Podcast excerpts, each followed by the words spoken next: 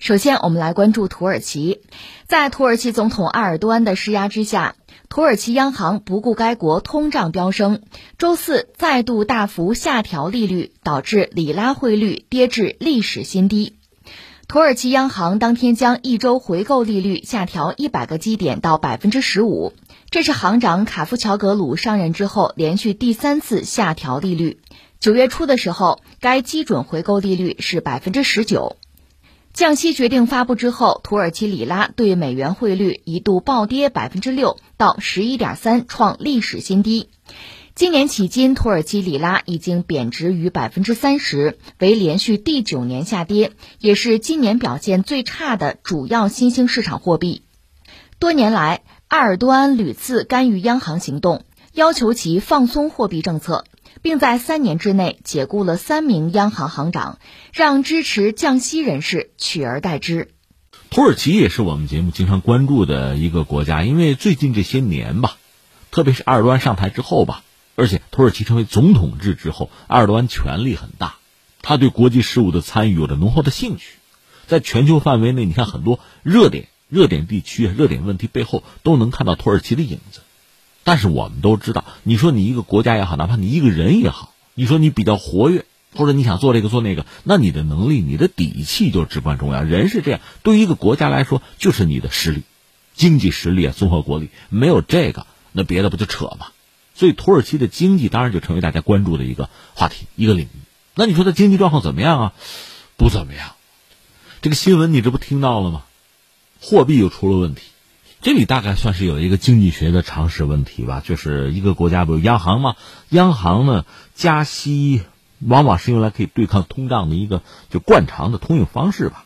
你加息，加息要借贷成本不就高了吗？这就减缓经济的增长，减少对商品和服务的需求，这经济就稍微冷一点吧。那么利率高呢，也能够吸引资本进入，这就推动货币升值，拉低进口商品的价格。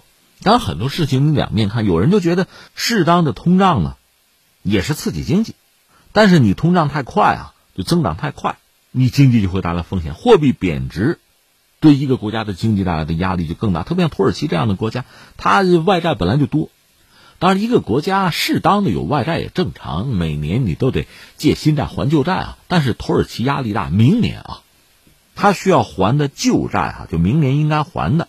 土耳其必须偿还或者续借的啊，这个额度是它国内生产总值就是 GDP 的四分之一，这么大规模的债务，那这个时候你说你通胀，你得想办法解决啊。那你说你加息啊，你降什么息啊？这就说目前公开的说法说埃尔多安本人吧，人家自己对经济是有一套理解的，只不过这个理解呢比较小众或者叫非正统。其实你看，特朗普做美国总统，他任用的经济领域的这个所谓的顾问也好啊，呃，官员也好，都是非正统，所以他的经济政策呢，有时候你就觉得好像反常识。据说埃尔多安认为呢，这个高利率会导致通胀，高利率不可能遏制通胀，这是他的判断，和刚才我们讲的经济学那个主流的观点正好相反。所以他是要解决通胀问题，而且要把土耳其从所谓高利率的这个祸害之中要解放出来。所以其实最近这几年，你看到这个新闻，埃尔多安多次干预央行的行动，因为埃尔多安嘛，总统原来呢土耳其是议会制，后来这不是他嘛推动搞成总统制，就总统权力更大，而且他又是确实是比较强势的一个人物吧，多次干预央行的行动，你不听我的换行长嘛，要求央行放松货币政策。三年内解雇了三个行长，就是你行长要支持我嘛？你要降息啊！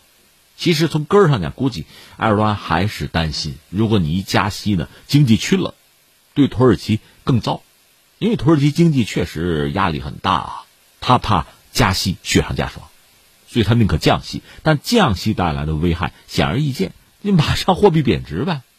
这算是摆在埃尔多安，呃，或者说也算摆在央行，就土耳其央行面前的一个。难题吧？怎么办？我们看他怎么见招拆招吧。那今天我们既然聊到土耳其，我想多说两句土耳其的经济，因为这个国家，你看它得算新兴经济体。在去年，就是我们武汉疫情的时候，不是全球这个产业链，有人担心中国这是掉链子吗？说看看谁能取代中国呀？那有人就提出来，土耳其行不行啊？对，土耳其确实算是个新兴经济体，虽然说它不叫金砖国家吧，但是一度它的经济还是相当不错的。它比较牛的时候啊，就是在那是二零零七年左右啊，那十多年前的事儿了吧？那个时候的人均 GDP 上过万，一万美元以上。那是二零零七年，二零零七年我们中国的人均 GDP 也就三千多吧，反正过了三千而已。那现在呢？二零二零年我们的人均 GDP 呃一万一千二百万，有美元人均。那土耳其呢？人均 GDP 到不了一了，零点八五万左右，这美元啊。所以你看这十几年它一直在走下坡路。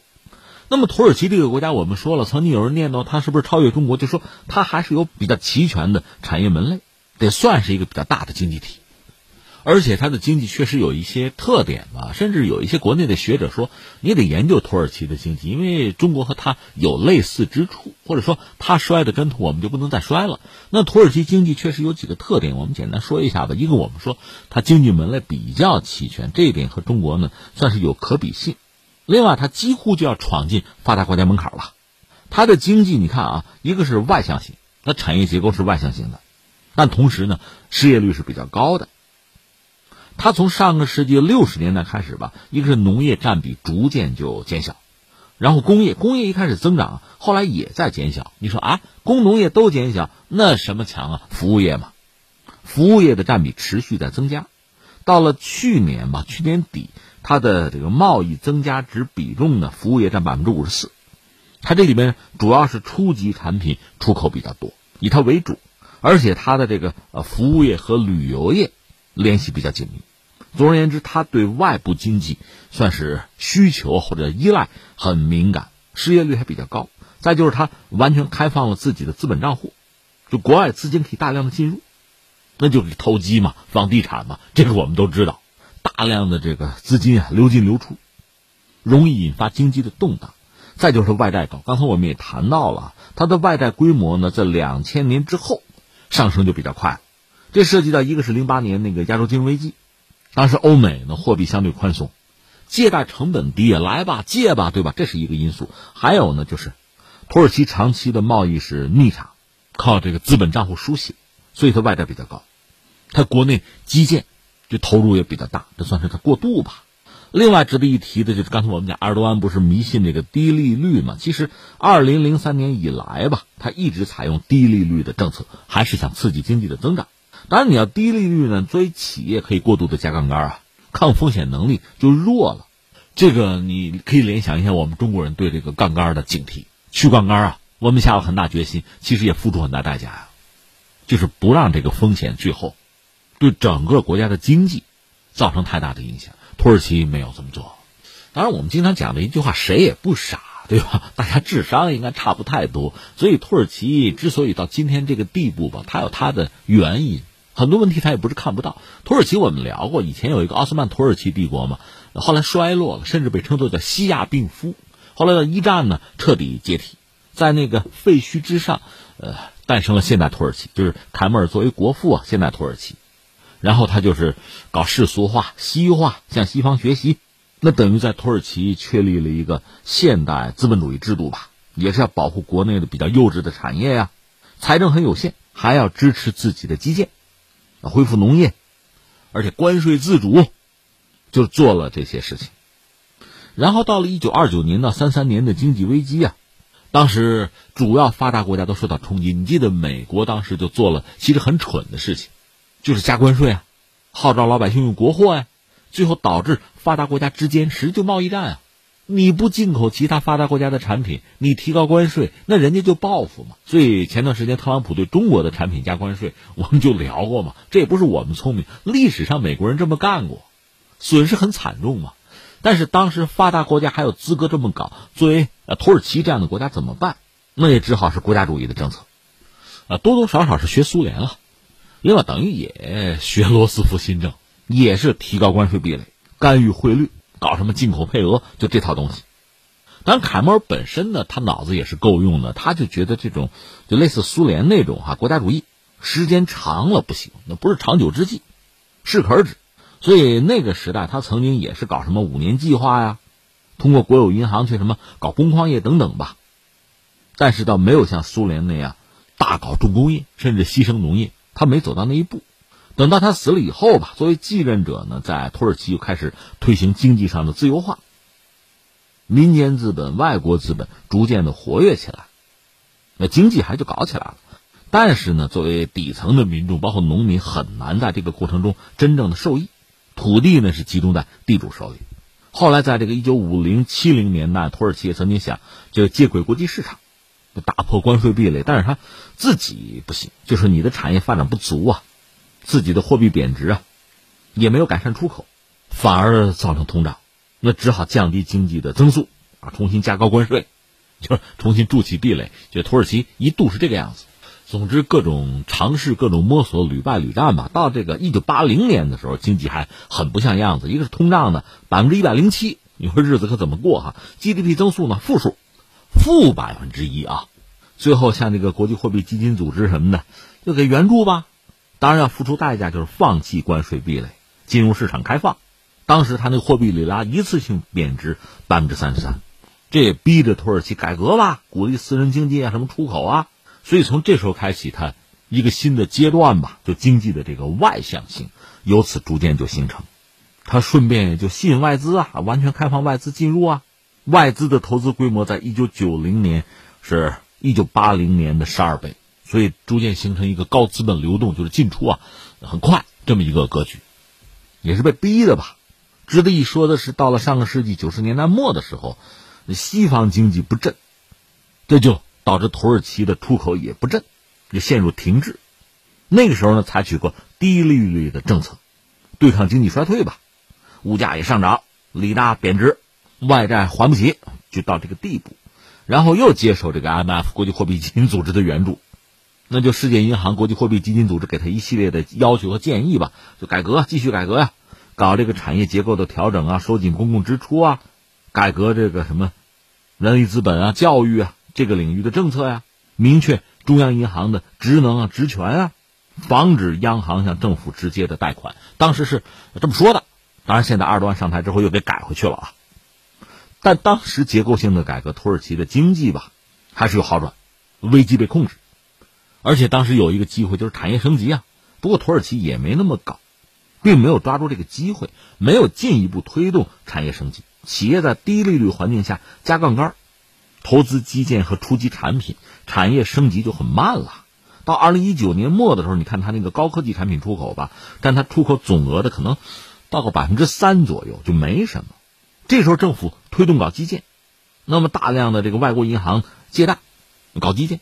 而且热钱很自由的反复的进出挣钱呀，这个对土耳其经济带来很大的麻烦。所以最后总结一下，土耳其或者说呃土耳其经济对中国也有一些警示吧。你过度外向型的经济，会造成很大的不稳定，你自己还没法控制。它失业率也高，本来就高。它初级产品出口贸易啊，这是占大头。另外是依靠旅游，那这个你想，你在疫情情况下还谈什么旅游啊？这个波动就会非常大。再就是你看，现在土耳其从某种意义上讲，这个原教旨主义啊，宗教保守力量啊，好像是主流。原因是什么？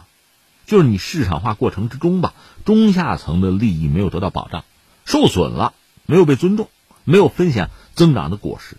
土耳其在两千年左右吧，他做过一次结构性的改革，扩大了教育的这个覆盖，或者说投入吧，扩大了福利，这样其实反而是有利于它的经济社会的增长。但是关键是你能不能持续啊？另外就是，确实它是资本完全自由进出的。对于一个经济还不那么牢固、家底不那么厚实的新兴经济体，这种完全自由的放开，你说是利大还是弊大？我们看是弊更大。更何况它还有过度的基建。另外呢，它的货币和财政方面吧，原来是有规矩的，但是现在你说总统权力很大，那就直接干预央行的动作了。所以，总而言之，土耳其到目前这步田地，当然你说一个国家毕竟哈啊树大根深，应对一般的危机和麻烦吧，它毕竟还是有家底儿，这个我们应该承认哈。但是如果说很多关键性的问题长期得不到解决，这些麻烦积累到一定程度，最终是什么后果，我们也都很清楚。